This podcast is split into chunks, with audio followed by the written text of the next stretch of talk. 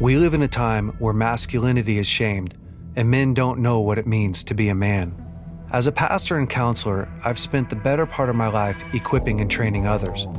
My goal with this show is to translate my hard earned experience into tools and tactics to help you become stronger as a man. This is the Brave Co podcast. I'm your host, Jason Vallotton.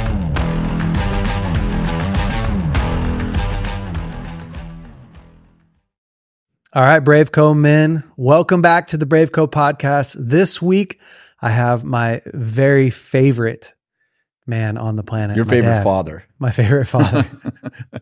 my own dad. You only you only got you only got one dad. Well, biological. Biological dad. father. Yeah, That's true. that's true. Gosh, Dad, thank you so much Yeah. for carving out a whole bunch of time. Yeah, I'm glad to be here. Yeah, I'm glad you're here. It's almost Christmas. Woo. My favorite time of the year. Well, um, probably by the time we release this podcast, it'll probably be Christmas. or oh something. yeah, this would be a Christmas special. yeah. we should Be a release it Christmas special. Day, huh? Exactly. Yeah.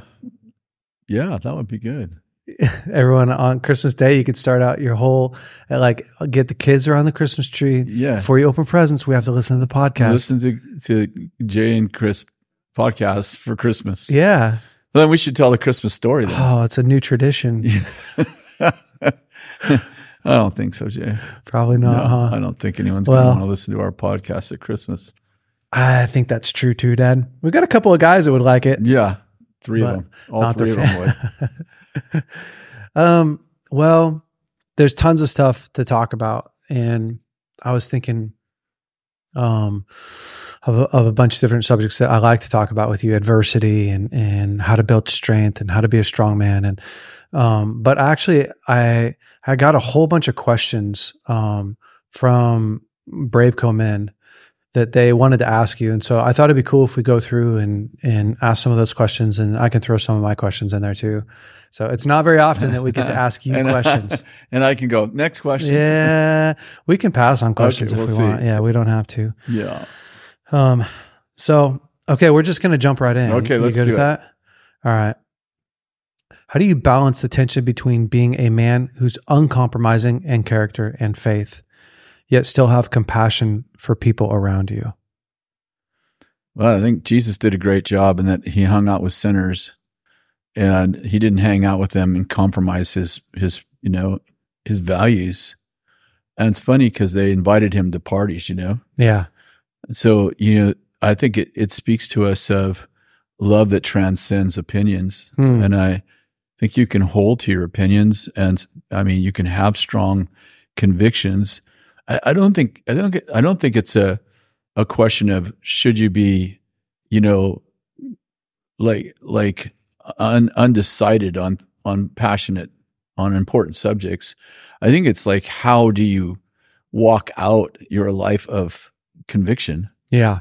and what do you require of other people? And one of the things I think that happens when you're my age, you know, um, uh, I'm, How old is that, Dad? Um, kind of I'll wondering. be 69 next year, this uh, in January. Ooh, you're close. So you're pushing really- on 70, really baby. pushing on 70. I think what happens is you realize that life is a journey Yeah. and that, you know, you're meeting people on different places that journey. Let's say that the journey's a thousand miles and you meet somebody that has, you know, from your perspective, really wrong positions. I mean, pers- you know, Perspectives. perspectives and Yeah. convictions. Oh, yeah. And, and you realize like a person may be 20 and you know, you have 48 years of different ex- life experiences uh, uh, from, you know, from things that happen in the Lord to things that happen in your life. And those things, you know, they, they all shape you. And you're meeting someone on that, that thousand mile journey. hmm And so, you know, to treat them because they because you feel differently about uh you know morality or different about family or different Mhm. about maybe they Your don't faith. even know the Lord. Yeah. And, and you know, I think that I I think that uh, Robin Williams said you often forget what someone said to you, but you'll never forget the way they made you feel. Mm. And so I think that helping people to know they're loved, helping people to know that they're cared about, because people, they belong, believe, and then behave. Yeah. And I think we're trying to often reverse that in the life of people. Right. We're trying to get people to Like behave. believe before they feel like they're loved. Yeah. And so um, I think it was John Maxwell who coined the phrase people don't care what you think till they know that you care. Yeah. So those things are all important. I, I don't think any of us, you know, play them out perfectly. Wouldn't you say that, that that's part of what being a nobleman is? Is that there really is no no nobility unless you have the opportunity one to do wrong, Yeah. But also to choose something right. Right. Yeah. Like I look at Jesus and I go like, man, he was doing such noble things because he was able to be with a tax collector and be with a prostitute and not make them feel shame, but bring a message in a way where they felt loved and cared for despite their differences. Yeah. And maybe even convicted Yeah. because conviction, you know, I mean, true conviction says you're way too awesome to be acting like that. Yeah. So, you know, he sees Zacchaeus who's been cheating people for years. And, you know, and he says, Hey, I'd like to have dinner at your house. And Zac- Zacchaeus climbs out of the tree and immediately like, I'll give up to half of my, uh, of my wealth. And if I've cheated anyone, I'll, Jesus didn't even say anything to him except Yeah. for like to have dinner at your house, you know? And, and I think that conviction, I, I do think that conviction is a gift from God to, to, to all of us and including the people that we are in relationship with. And I think that people often feel convicted over our lives. Yeah. Like they get around us and they're living a, a godless life. And when we get in their space, what we don't want them to do is feel condemned. Condemnation says you're, you know, you, you did, uh, you did wrong because you are wrong. Yeah. But conviction says you're better than that. Yeah. And so, you know, I think that I think that we should live in a way that helps people, you know, find their way. I was thinking about the woman caught in adultery, which everybody repeats that story over and over, and no one, very seldom does, anyone finish that story. You know, and Jesus said, you know, uh, you know, to, you know, let the let he without sin cast the first stone, and then you know everyone leaves. Then he says, "Does no one condemn you? Condemn you?"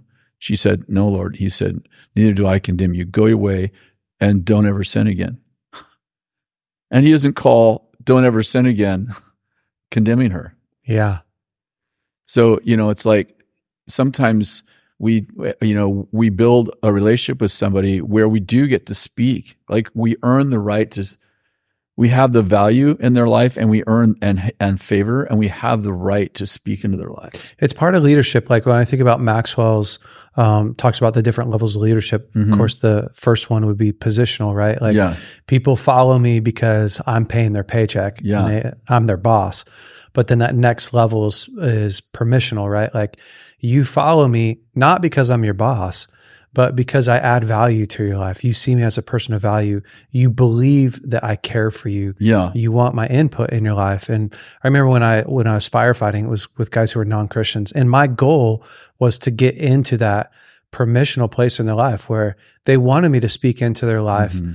knowing that I had a different set of value system because they felt valued for, regardless of our differences. And so Yeah. I feel like that's a it's a like a leadership principle of like, no, don't like nobility, trustworthiness, faith gives you access and even makes you credible to speak into people's lives who are living a different way because you have a solution and an answer that they desperately need. Yeah. If you give it to, if you compose yourself in a way that feels loving and caring, and I, ju- I think too, like it says that that um, that kindness leads us to repentance, right? hmm And I think when you start to fold in the kingdom message, it's like, man, it's kindness, it's love, it's it's a standard with kindness. It's a standard with love. It's a standard with, you know, that's full of compassion and vision. You're way too good to be acting like this. hmm And that's God's model for us. So There's a young uh, African American man that I play basketball with, and he's about six foot nine or ten, maybe yeah, nine or ten. And he's, uh, you know, I don't know if he's a brand new Christian, but he's like two or three years old in the Lord, and he is, he's on fire. That's like he's on fire, right? But he's being raised by these guys who are uh, anti, like they're, um, well, they're they're definitely anti Bethel guys, mm, and uh, horrible people. yeah, Okay. uh, there, and it's all about uh, Bethel's out trying to get your money. ah, So, you know, so he's like, can I ask you some questions? So the last three times I've at the gym, he's like, uh, can I ask you some questions? And, you know, it's like, and the Bible says, and, you know, you could tell someone's, you know, pre- prepped him for the conversation, you know, and, you know, Jesus wasn't, uh, rich and, you know, the, and, you know, today he told me about the lust of the eyes, the lust of the flesh and the boastful side of pride of life is not from the father. And he's going on like that. And, and, you know, he's, he asked me like three weeks ago, can we have these conversations? Yeah. So, you know, today he comes up and I had already, you know, been thinking through, okay, we're having another conversation. And today he came up and he started this conversation. I said, Hey, bro, here's, here's the deal. I'm eager to have any conversation you want to have about the Bible. I wrote a book on wealth, so I, I know a little bit about the subject, but it doesn't feel like you're asking questions. It feels like you have accusations. Mm. And I don't know why you have accusations against me. Like I have no idea what I did to make you not trust me. And I told him a little about our history, you know, like 20 years and we were real 17 years people live with us. You know, I just went on kind of like this is our first of all, this is our journey of you know, being poor. This Yeah. is our journey of generosity. And you know, this is this is how I got wealthy.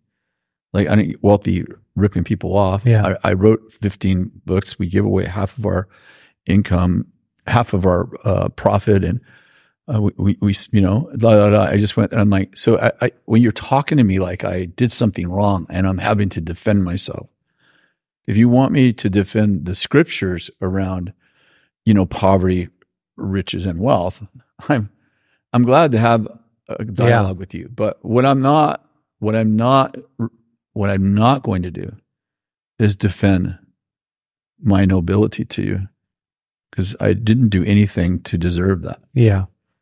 And he's like, "Oh man, I, I need to repent for that." You know, that's conversation. I mean, he's just It's a awesome. really sweet young Yeah. man, Yeah. super sweet. And I told him, "Man, I love your passion, and uh, I, you know, I just I don't know what I did to offend you, Yeah. and uh, and so I I feel like I'm fighting a ghost." Yeah. So I told him a little of my story, and he was like, "Oh yeah, that's so good. Yeah, I didn't hear that before." I'm like, "Oh, you never asked." Yeah. So, you know, I do feel like part of part of, you know, I think we have to like I I don't I I won't want to be I don't want to be a passive man hmm who just rolls over whenever somebody says Yeah. something I don't like and it's like, "Oh, we're all good, right?" But I, I also don't I also don't want to be a dogmatic religious bigot that, you know, is has an accusation against people because they live differently Yeah. and um and, and I, I I want to truly love people, and, and I and I Elon Musk said something this week. I know I know Elon Musk not a believer, so uh, and I understand his moral life is not uh, the kind of life I would want to live. But he made a statement that is it was it was crude the way he put it.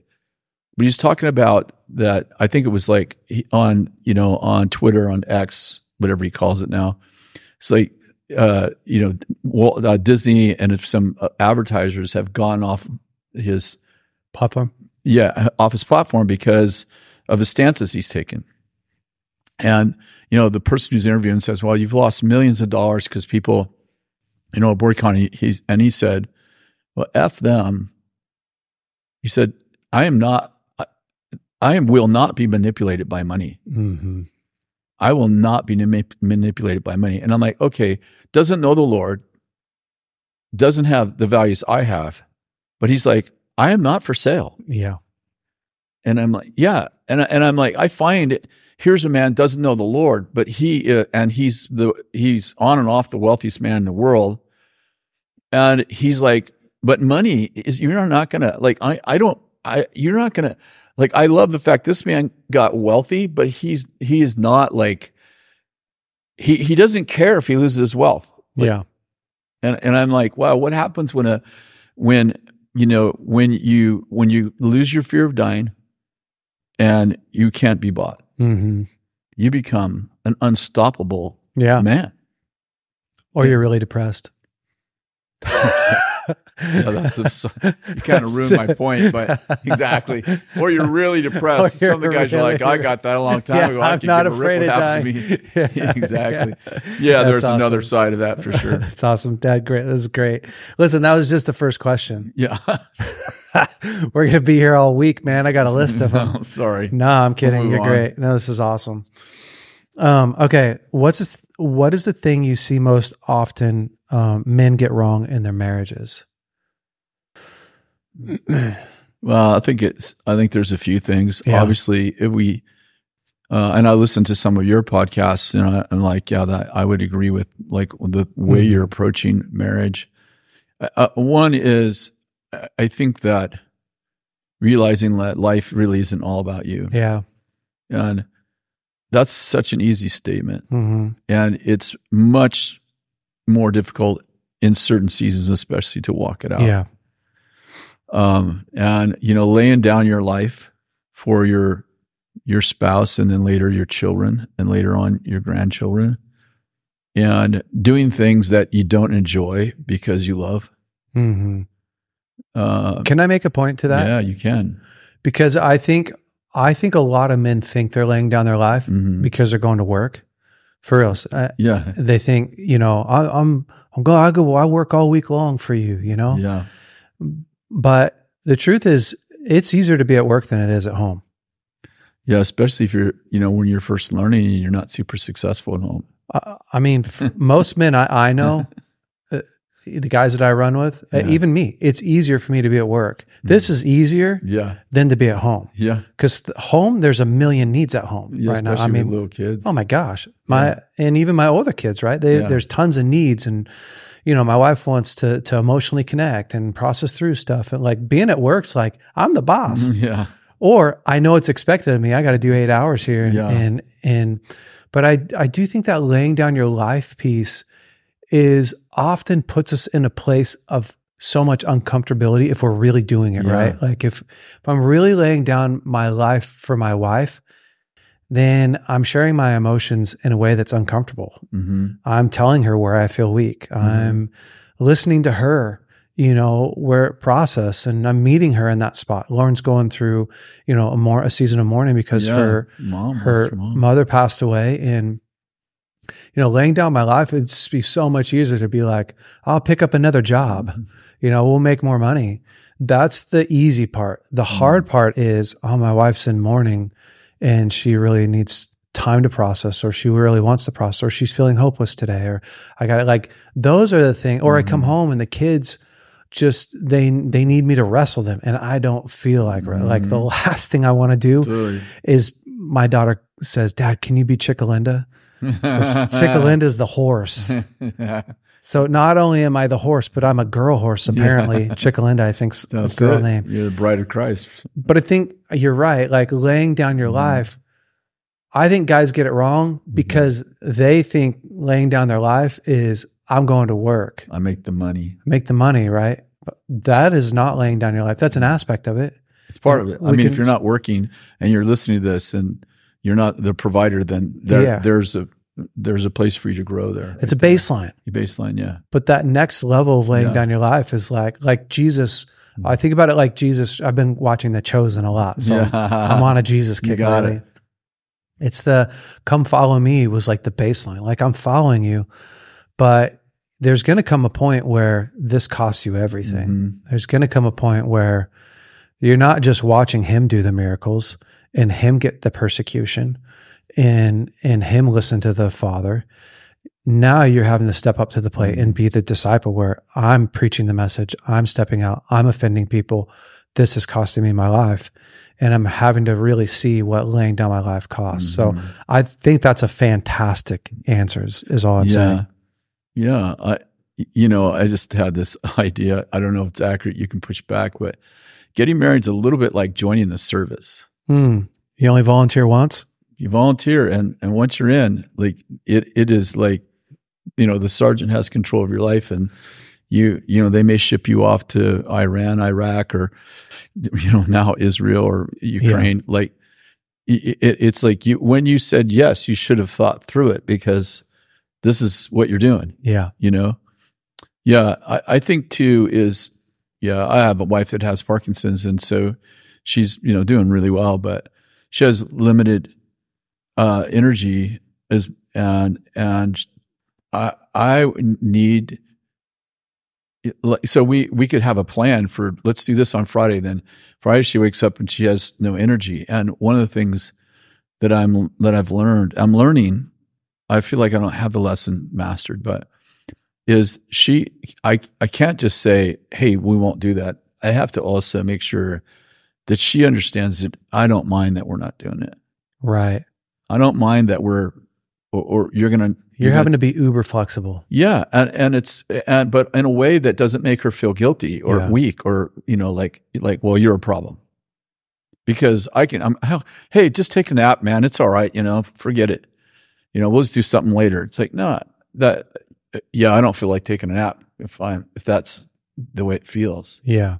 But you know, so and and when she got diagnosed, the day she got diagnosed, actually, I was in Taiwan, and the I, what I heard immediately is like the Lord, the Lord said to me, "No one should ever suffer alone." Mm. That's Wow. what He said to me. Yeah. That's powerful. He said, "No one should ever suffer alone." I'm like, okay, so this is part of love. Is that love suffers long? I get to, I get to learn about love, another aspect about love.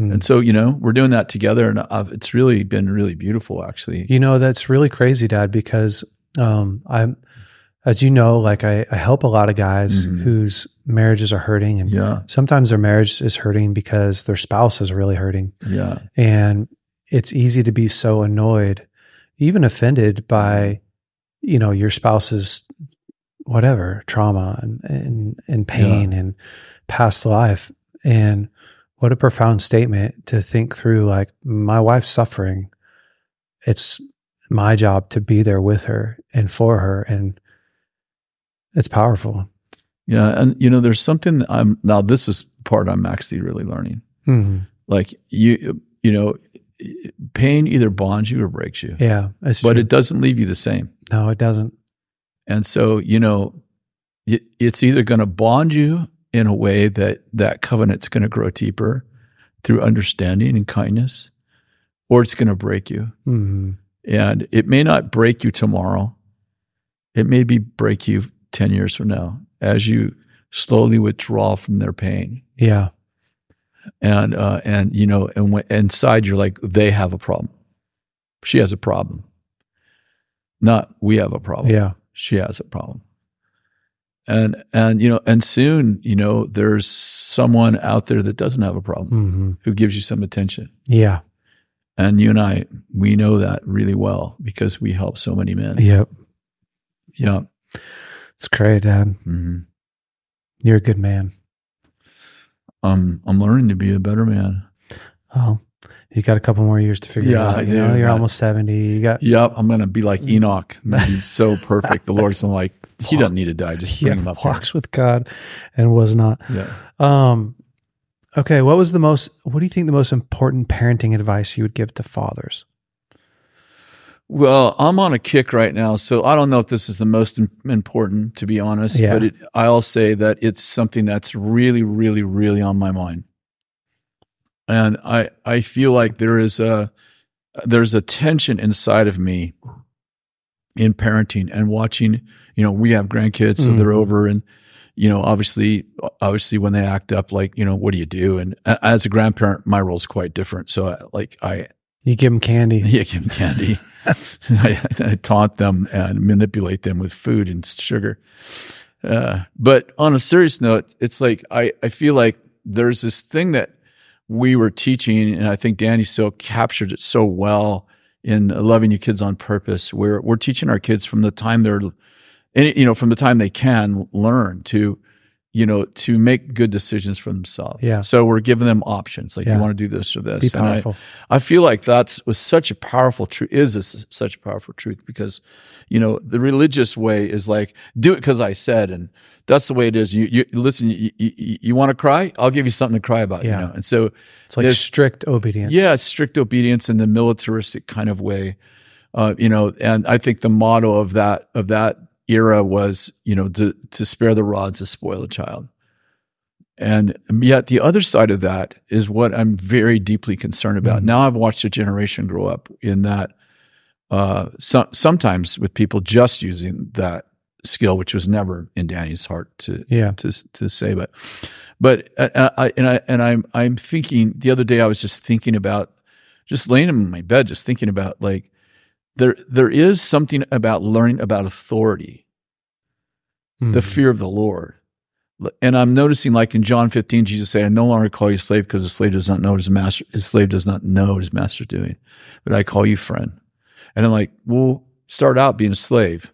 Mhm. So it's like God said, God taught us obedience before He taught us revelation. You know, before He taught us like, and here's how I. These are all the reasons I do that. Yeah.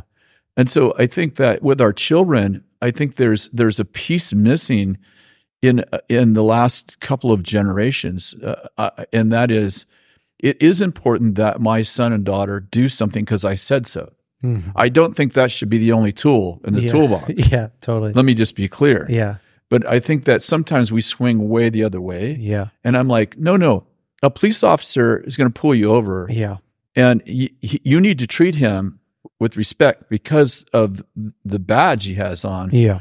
Your teacher is not necessarily going to give you three choices. Yeah. You know, um, it, it life, your boss Yeah. is not necessarily going to tell you why he wants you to do that thing or, Or care how you wall. feel about it. And so, you know, and then and then ultimately, like the bigger picture is God. Like when God tells you to do something, He expects you to obey, even if you don't Yeah. understand. So I think that there's a, you know, I think that there's this there's this tension right now inside of me of like, okay, this generation needs to also go, you know, they need to swing back a little towards the middle Mhm. and say and be able to say and, and be able to learn how to respect authority yeah. because we have a whole generation res- doesn't respect authority at all now Yeah. and that that's very scary Yeah. It is. so i i, I think that you know i think that I don't, I don't know if that's a great I love it. not probably the answer you're looking for but it, it's just something that's deeply ingrained in me lately Well, I love it. I, I think the execution of it is is as a father of two really small young kids Mhm. is both challenging and Yeah. convicting, right? So yeah because I have the same thing the the value and importance of trusting without understanding is such a gift, right? If I trust God without having to understand Him, believing and knowing that He has my best interest in mind, my life is so much easier it is because I don't have to have control of everything and I don't have to question everything. I can just go, you want me to go over there and do this thing? Great. I'm going to do that. Oh, you want, you want me to whatever, give my money to this person? Okay. Yo, you want me to take this risk?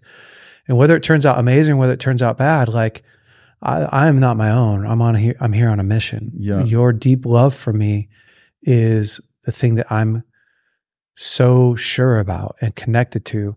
And I think that that's the piece that I'm trying to navigate and figure out with my little kids. Like Mhm. I want them to, I want them to have that obedience because they know the depth of my love and sacrifice for them.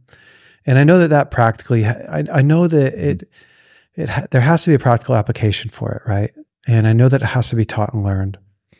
But I think one of the ways that it got, in my opinion, really misused is when, and maybe this is, this is where I would say this is where adults have like rallied against that kind of obedience is because it didn't feel loving to them. It didn't feel caring to them as a child, right? Mhm. Dad was just such an a hole and so Mhm. disconnected that he just really wanted it his way. Mhm. It wasn't necessarily actually better for the child. Yeah. It was just his way. yeah And he's doing that to mom and he's doing that to the, yeah you know, and so I do think that the big challenge for me is when I look at Jesus doing it, um, I just look at it so much out of it's coming from this massive resource of Mhm. I love you. This is actually the best thing for you. I'm not really asking your opinion. If you want to be a follower Yeah. of me, this is what we're doing. This is the Yeah. mission. And and so yeah, gosh, executing that with kids is is a Yeah, challenge. there, there's trust and there's also respect yeah. and there's also the the recognition of authority. Mhm. Those three things they don't they don't always flow together. yeah. And I, I I'm just working out in my own mind because I, I definitely I sat on the other side of that. You know, I was definitely authoritarian from the, you know maybe not as some. I mean, we all kind of have this comparative thing, not the way I grew up for sure. No. but also not the way that I watch people parent now. Yeah. So there's there's some kind of balance in the tension there. A hundred percent. And gosh, I hope I figure it out. F- future me, look back and just All say, how did you do? Oh, we're all part of it. We're all growing, learning. Um, a friend of mine asked me this question for you. His name's Tim. Uh, I think it's a great question. How do you make really hard decisions, um, in blending the prophetic and the practical? Like, you know, because you you're a prophet, and and I think that there's advantages to being a prophet and having that gift. And what does it look like? And and we all know our core value is that we can all hear God and we can all prophesy. So I'm not removing anybody from Mm. that that need, but how do you make decisions and how does the prophetic play into that? And then when do you just make decisions? Like obviously you walked in here and said, "How are you?" You said, "Ah, it's been a it's been a day or something like that." And I know that you have hard, there's hard things any day Mm.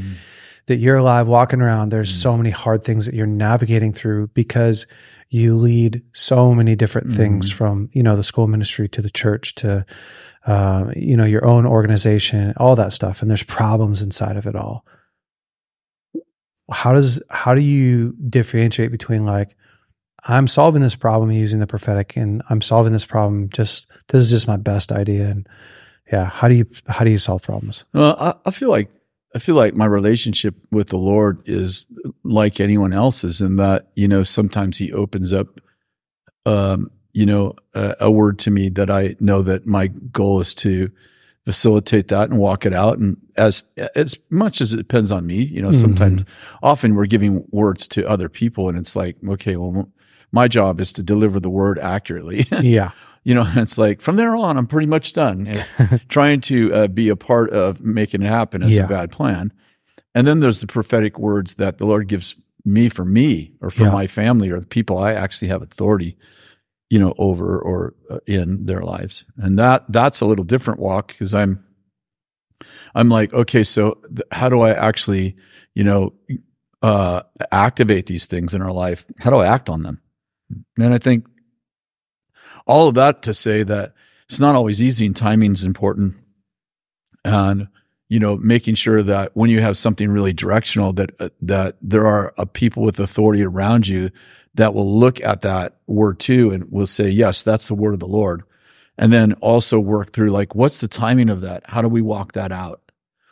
And then the other side of it is, I, I think that sometimes we have to be careful that we don't become robots and that think that God wants to like, okay, now next step, turn, turn left three steps. And then, yeah and we kind of view life as like this, like we're waiting now for the next thing God's going to say to us. And, and that's just not like the Lord loves free will.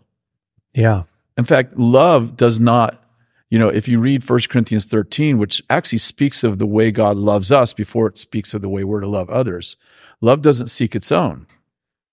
So, so God's not trying like, okay, it's my way or the highway, bro. hmm Listen, listen, I said turn right at the lot. Listen, do it again. Let's try it again. And we just talked about obedience a few minutes ago with the kids yeah but also the Lord loves free will. As a matter of fact, if you think about, you know, David, uh, who loved God, he's a man after God's heart. He built a tabernacle that was actually illegal in his day, because the, you know the only Bible they had was the was not just the Old Testament, but the first five books of the Bible mostly, and and that those first five books of the Bible, Leviticus gave, you know, uh, Numbers and Leviticus gave a very pointed picture of how God wanted to be worshipped. And David's like, oh, that's that's great, but let's just put the Ark of the Covenant in the middle and let's just like all worship. Like and and you know, and, and then God loved it so much in in you know Acts 15, he goes, "Oh, in the last days I'm going to raise up the tabernacle of David, which is the tabernacle that and that in his day was illegal. Was not on this side of the cross, but and so, you know, it's like, it just says to us that God loves passion. He loves people who passionately love him. beyond the book, you know, beyond not not not not anti the book, but beyond the book and and so, you know, I think that when we see our lives as as when we see ourselves just as slaves, then we're kind of like wait for the next word to do something. When we see ourselves as lovers and friends, then then we we realize that now we have to get, navigate something that I think is more difficult. And that is if the Lord doesn't if my wife doesn't tell me take out the garbage and Yeah. do these five things, if I do those five things, I know okay, I did what she wanted. Yeah. But but the the greater challenge is when I like today's her birthday, and I'm like, what does Kathy Vallotton really really want on her birthday? Like, and so the you She know the greater ride. yeah the greater challenge uh, in life really is to live as a son, as a as a uh, as a prince hmm where now I have to navigate not the orders from above, but the heart of God and the Mhm. heart of my family and the heart of people around me. And that's much more difficult because I have to be present and connected. Yeah, it's true. So when you're navigating through hard things, right? Like you've got, um, Every day. you've, yeah, you've got people that are upset with a decision that you made, or Mhm. let's just maybe say you have a really hard decision to make, Mhm. right? Like, and you're not 100% sure how to make that. How does the prophetic play into that? Or, and, or are you not necessarily tapping into the prophetic to help solve that problem? Are you just using wisdom and counsel? Like, what is your process for dealing, for like navigating through? Well, I mean, my first thing is like, what is the Lord saying? Mhm. Like, if He has an opinion about this, then I actually don't have a right to another one. Yeah. So, you know, if, if he said turn right and I'm looking at, you know, I'm at this, at this, uh, you know, at the end of this road and I can go left or right. And he said turn right. I just need to turn right. Like, I don't, How often do you like I know I'm cutting off, but how how often do you have like a practical problem, right? Like let's say that Mhm. oh, we need to raise X amount of dollars Yeah. to cover BraveCo's budget.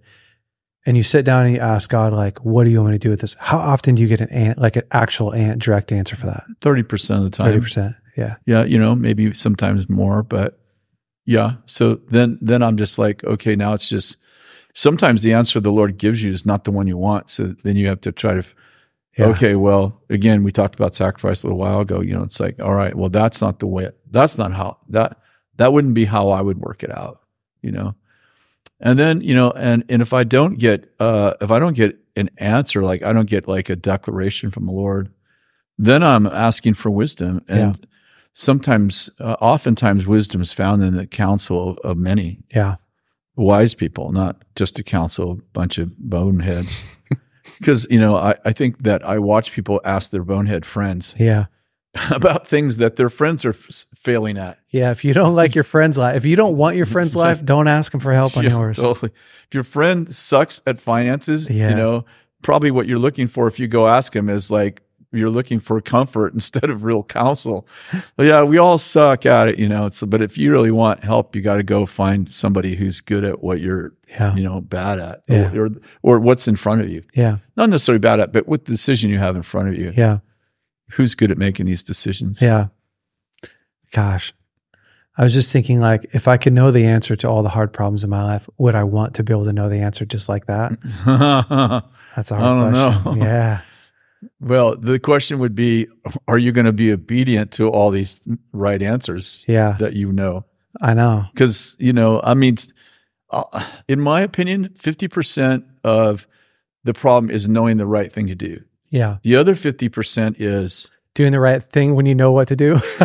the crap Yeah. like I, you know i think people think well if, if you if you make the right decision then it's gonna you know it's gonna be good it's smooth and i could tell you like in the season i've been in for the last three years making the right decision is sometimes the harder decision no i mean It's making the right no no you made the right decision but if i would have made this decision it would have been easier Yeah, absolutely. but this is a decision i know is the right one yeah. and this decision is going to bring me a whole bunch of problems Yeah. and so you know and it's it, like that I think so it's true. not just knowing the right thing to do it's having the you know the courage and the compassion and whatever. I mean, I could, I'm thinking about things that are going on in my life this, this week and I'm like, oh gosh, this is, you know, I know the right answer, but the, the challenge is, is that it's messy. Things are, Mhm. life is messy, Yeah.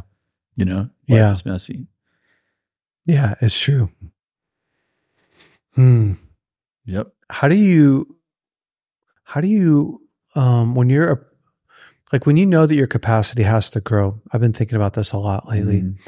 um like how do you feel like we go about growing and expanding our capacity to deal with problems to be a leader to you know carry weight make big decisions what's your thoughts on that? Well, you don't, you're never going to, you're never to grow your capacity by avoiding, avoiding the weights. yeah that's for sure. Like like you you know how do i grow my capacity to lift more weight? I have to actually go lift more weight. Yeah. So and i think that the way that you grow capacity for leadership is to be involved in leadership Mhm. at some level. Now you know what the peter principle is and that is when you get promoted beyond your ability to perform. And and that mostly happens when you why do they call it peter principle uh, I don't know, to tell you the truth. I think somebody told a story about Peter 20 years ago. And, but it- basically, when you get promoted beyond your capacity to perform, that in my mind is uh, that principle is based around the fact that you either, whoever promoted you, put, put you there, they weren't wise, or you self promoted. Hmm. And the challenge there is that, you know, you're not getting a chance to go from step to step to step to step. And, you know, you, you, you, you went to the gym and you could lift, you know, you could bench press 150 and someone puts 500 on there and said, bench that. And you're like, that's never, that's going to break me. I'm, I'm Yeah. not going to build up to that. yeah So I think that, you know, uh, we have to be careful that we don't self promote. We have to be careful that we're, that the responsibility we took on is the one that the Lord's assigned to us. But on the other side of that is, I always feel like in the Lord, you're a little bit, you're always slightly over your head. Sometimes you're way over your head if Yeah. you, if you insist. And, and that, that's like, you know, I could lift 150 pounds. I could do 160 and maybe I could do 170. But The deal is, is that I'm going to, I'm going to lift a little bit more that's comfortable. And if I, if I'm not careful, I'll get in this mode where I feel like I can't do it. Mhm. And it's like, I can do it. And that's how I'm going to build muscle. yeah And, you know, and, and I think that, you, you know, in my, in my personal life, I have a lot of capacity for certain kinds of Mhm. problems and very little capacity for other kinds of Yeah. problems. And, uh, and I think that, you know, the kinds of problems I have capacity for, I look, I look back, I'm like, oh, those are the kinds of problems I've had a lot in my life, yeah you know? yeah And yeah. I would agree 100% with that. It- Mhm. It's um it's it is always interesting how you look at somebody you go like, "Man, how can they do that?" Like Riley was over yesterday and my daughter Yeah. and we were talking about her her work and she does a lot of administrative work and she was talking about doing the paperwork. And I said, "Oh, babe, how is it for you to do paperwork?" She said, "Oh, I like it. It's easy." Yeah. When I sit down to do paperwork, honestly, I get anxiety. Yeah. like filing stuff and keep Mhm. making notes and like, oof, I can't even handle it. Or you watch people who are just, hmm they can just handle a certain kind of pressure that's Mhm. like, wow, man, I just don't feel like I have any grace for that, any capacity for it. But then on another side, like I have lots of capacity for for certain Mhm. areas that I've done for a long time. The get I think a lot of it too is a gift mix, right? It's like the area that It you feel good at. Um but yeah, I've just It- been it's also of- organization.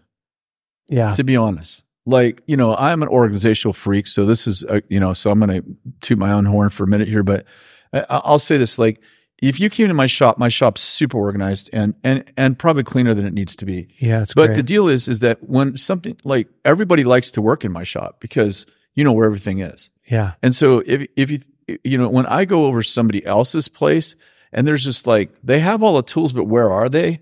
Only God knows. like it just makes the job so much harder. It's chaotic. Yeah. And I think that some of some of what happens in our life is that we actually that's a metaphor now, but we Yeah. have like we organize things. Like we have a like how do I like conflict? I don't just jump in there. It's like it's like okay, I I I have tools for conflict. Mm. And, th- and that isn't, I step in and I tell you what I think. Yeah. You know, one of my tools I've learned from Danny many years ago, I don't, I, I don't do it perfectly, but much better is I sit and listen and I'm Yeah. like, okay, what's, what's their side before I, before I, ha- you know, it's like, okay, hey, John, I have a problem with da da. And he's like, okay, well, I'd love to hear your side of the story. And, and, and so, and if I, if I can listen without defense, which is not easy, especially if Yeah. there's a problem with you or someone that you really something or someone you really care about or something you really care about. And it's hard to listen because he's like assaulting your your thing. But if you can listen then you're like okay. And so you're organizing your tools. It's Mhm. like organizing your tools. Yeah. it's like okay so i listen to him and I, I ask questions to make sure i understand. And then i i maybe i pose questions like have you thought about looking at it like this? Like, have you thought about maybe seeing it that way? And and instead of just like all the tools are like they're in the toolbox someplace, and Mhm. maybe they'll come out somewhere in the conversation, but it might be the conversation might be really damaged when I used like five tools. I couldn't find the right tool, so I used something else. And then finally, I come upon the right tool. Then it's at the end of a, an argument, and then I walk out of those meetings, and I'm like, and this is my this is my old way of dealing with conflict. Like, oh wow, I wish I would have done that differently. Mhm. That was not good. Yeah. Understanding a process and following a process is definitely gives you more capacity. Mm-hmm. For sure. I agree with that 100%. It's what we teach in our, our marriage course. We're getting ready to do a, a marriage course and uh, marriage intensive in January. Lauren and I are. And so much of it, we were working on it today. So much of it is do you understand how to do conflict? Do you understand how to connect? Do you understand how to um, express your emotions? Like, if you don't know how to do that stuff, then marriage feels overwhelming, right? Like people don't have any capacity for marriage and they go home, they don't have any capacity for their wife or uh, for the kids. And it's because you don't actually understand the process. Once you understand the process, the process for communication, Mm-hmm. The process for conflict. Mhm. Conflict has a process that if you know how to do it, right? If you understand boundaries and you understand how to seek to understand and how to do reflective listening and oh my gosh, it's it's like the same effort that you used to use. Now I'm using that same amount of effort, but I'm getting so much further Mm-hmm. because I'm I can do the process. That's good, Dad. I love that. That's smart. Okay, we'll just do a couple more. and Okay. we'll be done. These are great. Um, what three skill sets do you think are most important for men to develop today, and why? You don't have to do three if you don't want to, or you could do five if you care. If you if you're really into it. well, I mean, obviously, learning how to love, and that is that's. Let's just say learning how to love, and then what three processes come out of learning how to love? Because Okay. it's probably all about learning how to love, right? Maybe. Yeah. So you know, one, I think uh, being present, Mm, and Yeah. man, isn't it not harder with all like just like Yeah. let's just scroll some more, you know? I know. and and it's just really easy to just like relieve the pain of life by being in the fantasy of you know scrolling through your Facebook or whatever pages. So I think learning how to be present, Yeah. and I'll tell you that the times that I have to learn to uh, like discipline myself to be present is when we're involved in something I'm not interested in. Hmm. Uh, I, I mean, I don't have a problem. Like guys want to sit down and talk about football or basketball. Yeah. I'm like, I'm not trying to like be present. I am present. Yeah. You know, I go home and my wife wants to tell me about her day, and sometimes her communication is like, you know, like she's always- taking you. She's taking you the five The mile, yeah, road. the five hour, way on, and on I'm a like, two hour. where are we going? You know, because I always think that sometimes communication with women is the you know the prize is at the end of the of the road. Um, so you know, being present. So number two, I think um, not giving up. It's really easy. Perseverance. yeah, perseverance. It's just it's having grit, not giving up. Mhm. You know, staying staying the course, hanging in there. Um, you know, ra- raising kids is tough Mhm. um, you there's no one well you know if you're halfway decent father there's no one that you give your life to that much that at seasons shows that little appreciation. It's true. like anybody else that you put a roof over their head, you fed them every day, Yeah. you know, you're up at night with them, whatever, what all the things that happen with moms and dads. Uh, anybody else would be like, I owe my life to you. Yeah. But those little monsters, they go through seasons where they're like, I hate you. You know, you're not a good dad. You're, I'm like, you didn't come with instructions, dude. I did my best, you know. Yeah. It's true. And maybe I didn't do my best, but it feels No, like I real. definitely sacrificed. So, you know, like perseverance and grit are Mhm. important. And then, uh, thirdly, you know, I think Bill's book comes to my mind, it, you know, encouraging yourself in the Lord. Hmm. Like you, you, you, we all have to figure out how do we bring ourselves courage. And what I see is what's masquerading as encouraging myself the Lord is avoiding. Like I have this big avoidance. Like I just don't do it.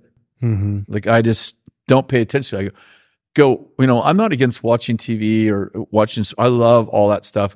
I love to unwind by watching a good basketball game or a football game. I, I, I don't think you can just stay engaged in the in the world we live in, twenty four seven. It's just at least my world. It's so much. I hmm I have to give my Yeah. my body and my soul a break Absolutely. but there is a place where you know where i you know i just disengage from pain and i and i just i just act like i i'm calling it perseverance but actually i just Yeah. I actually don't do it at all Mhm. I, I just i stay in the marriage but it's not persevering because i i don't do anything to actually make it better Yeah. You're not actually in the marriage. You're checked out. i checked out Yeah. i'm in the i'm in the home but i'm actually not in the Yeah. I like that. I think um I think one of the biggest uh, you could say it either way. I think one of the biggest mistakes that guys make is they break their own promises to themselves. Mm. And I know it's not necessarily a skill set, but the the ability to follow through with start what you finish. And I, I see it a lot. The, the more I lead men, the more men know what to do, but they don't they don't know how to do it consistently, and they and they consistently break their promises, which does like three things in my mind. Like the the first thing really that it does is it, you lack confidence now, right? Because I started something and I and I didn't finish it, so now I'm questioning: Can I really do the thing that I really want to do? Do I really have what it takes? Why did I quit on myself? And then it, you lose tons of momentum and you get really hopeless when when that happens and then you, you never really meet your full potential and so you don't have the resources uh, that you would have if you would have just followed through on the thing that you said that you would do and um, because everybody knows i should eat well everybody knows exercising is helpful everybody knows i should uh, be a good friend and invite people. Out like just the really simple things uh, we look at we typically look at life and go what what trick what hack what hard thing do i need to learn or know how to do in order to feel proud of myself or in order to achieve this success? And most success actually lies in those little tiny small things that i am not able mm, that i'm unwilling to sacrifice Mhm. to do every single day to get me to where i want to be and i often think we all want people to feel we all want people to respect us but when you break your own promises, you don't respect you. And even if you don't admit it deep down inside, you don't respect you. And then, but we get upset when people don't respect us. And it's, it's an odd thing because I want somebody to do for me what I'm not doing for me. I want somebody to respect me, but I don't actually respect the way that I'm living. Totally. And so it's, I, th- I do. I think that that's the trap that most men get themselves into is I do enough to feel good about myself, to feel okay with myself, to live with myself, but I don't do enough to feel proud of myself. Mhm. To go, I'm a good man and I know I'm a good man because I'm doing everything I actually know to do. Yeah, I'm Like I'm maybe there's- my convictions. Maybe there's more I should be doing, Mhm. right? But I don't know that. Mhm. I don't know how to do the thing I don't know how to do. But I'm waking up on time, waking up early. I'm reading, you know, to learn Mhm. the Bible and to learn. I'm, uh, you know, following a budget, uh, some sort of budget.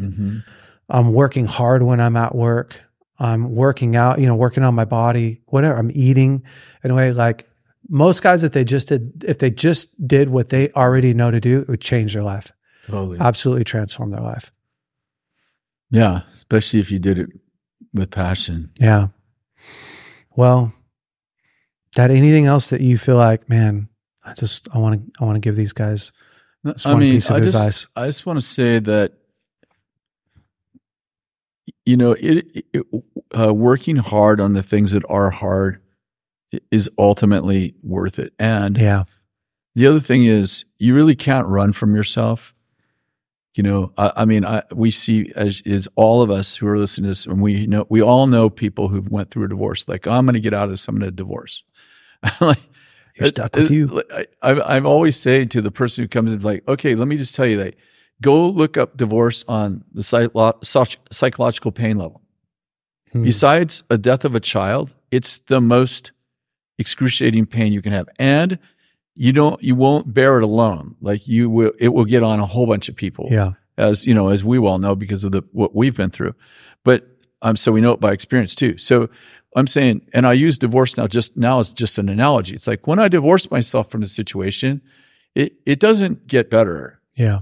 And I'm going to go away. I'm going to metaphorically marry another woman, and it's all going to be okay. It's like, it's like You're stuck with you, you're man. stuck with you. It's it, and then and you're stuck with a person, a human Yeah. who has other issues, you Yeah. know, maybe not the same ones. And so uh, the grass is greener on the other side. No, the grass, well, make sure that's not artificial turf because that's one problem. And secondly, you know, it's, it's greener on the side you water. And, and you know, the people that have, uh, most people who have a, the life you want, they've worked hard for it. Yeah. It's true. And so, you know, and I, I just think that, you know, it, it- just really being sure that when we're exiting a problem, that we're really making the right decision It's great. because uh, hard work does. My mom used to say hard work does pay off, and I'm like, it, it it doesn't a thousand percent of the time, but most of the time it does work out. Yeah. Most of the time, it hard work does make it better. Well, being lazy definitely doesn't. Oh yeah, no, there's a bunch of Yeah. proverbs about that. Yeah. I mean, the, the, it's a quick pathway to hell is avoid conflict. Boy, conflict. right? Av- Yeah. Mm-hmm. Avoid doing hard things, man. That's just. And Jordan Pe- Peterson says it like this: like you have to pick your pain. Yeah. The working out and, and being in shape really hard. Being out of shape, being obese eh, is is also very hard. Very hard. Yeah, having uh, a healthy marriage, it's really hard. It's a lot of work. Having an unhealthy marriage, it's so hard. Really hard. Yeah, it's really Much really harder. hard. Yeah, not being a present dad eh, or being a present dad is super tough, man. 'Cause you got to go be Chickalinda, like I said earlier. not being a present dad is really tough, Yeah. super tough. And uh, And sometimes you can delay the pain, but when you delay it, it's like not paying your credit card. Like Yeah. you call up and you're like, I don't have the money this week, and they go, Oh, it's no problem. no know? problem. And then and then like you keep the the interest compounds on the interest, Yeah. and pretty soon you're like, I remember uh, I didn't pay the IRS, and you know, and I I owed them uh, nine thousand dollars, and the first bill I got was seventeen thousand, and I thought that was bad because that was penalties and interest. Yeah, oh yeah, and, and- then and then they're like, oh, we got a, you know, well, we'll put you on a three year plan. Well, I paid back like twenty seven thousand on Yeah. nine thousand. I'm like, y- y- you know, yeah. They were stoked Yeah. about your. your we could, you could put it off, but it, it will cost you more, right? yeah, it's like buying a house in California right now. Yeah, exactly. The, in, the interest is so high. You buy that house four times over. exactly. Yeah. Yeah. Well, it's been good. Dad, thank you so much. Yeah, thanks for having me on, and I really appreciate what you're doing for men, and it's awesome. it's a great movement. yeah, you're such a good man. Thank you. Well, BraveCo men, hopefully you enjoyed this podcast this week. Um, if if you loved what we're doing here, feel free to share this episode, share our podcast. That's how we grow. It's how we help spread the news and disciple more men ultimately. Um, also, like and comment on the podcast. That helps us grow too. Otherwise, we will see you next week. Stay brave. God bless.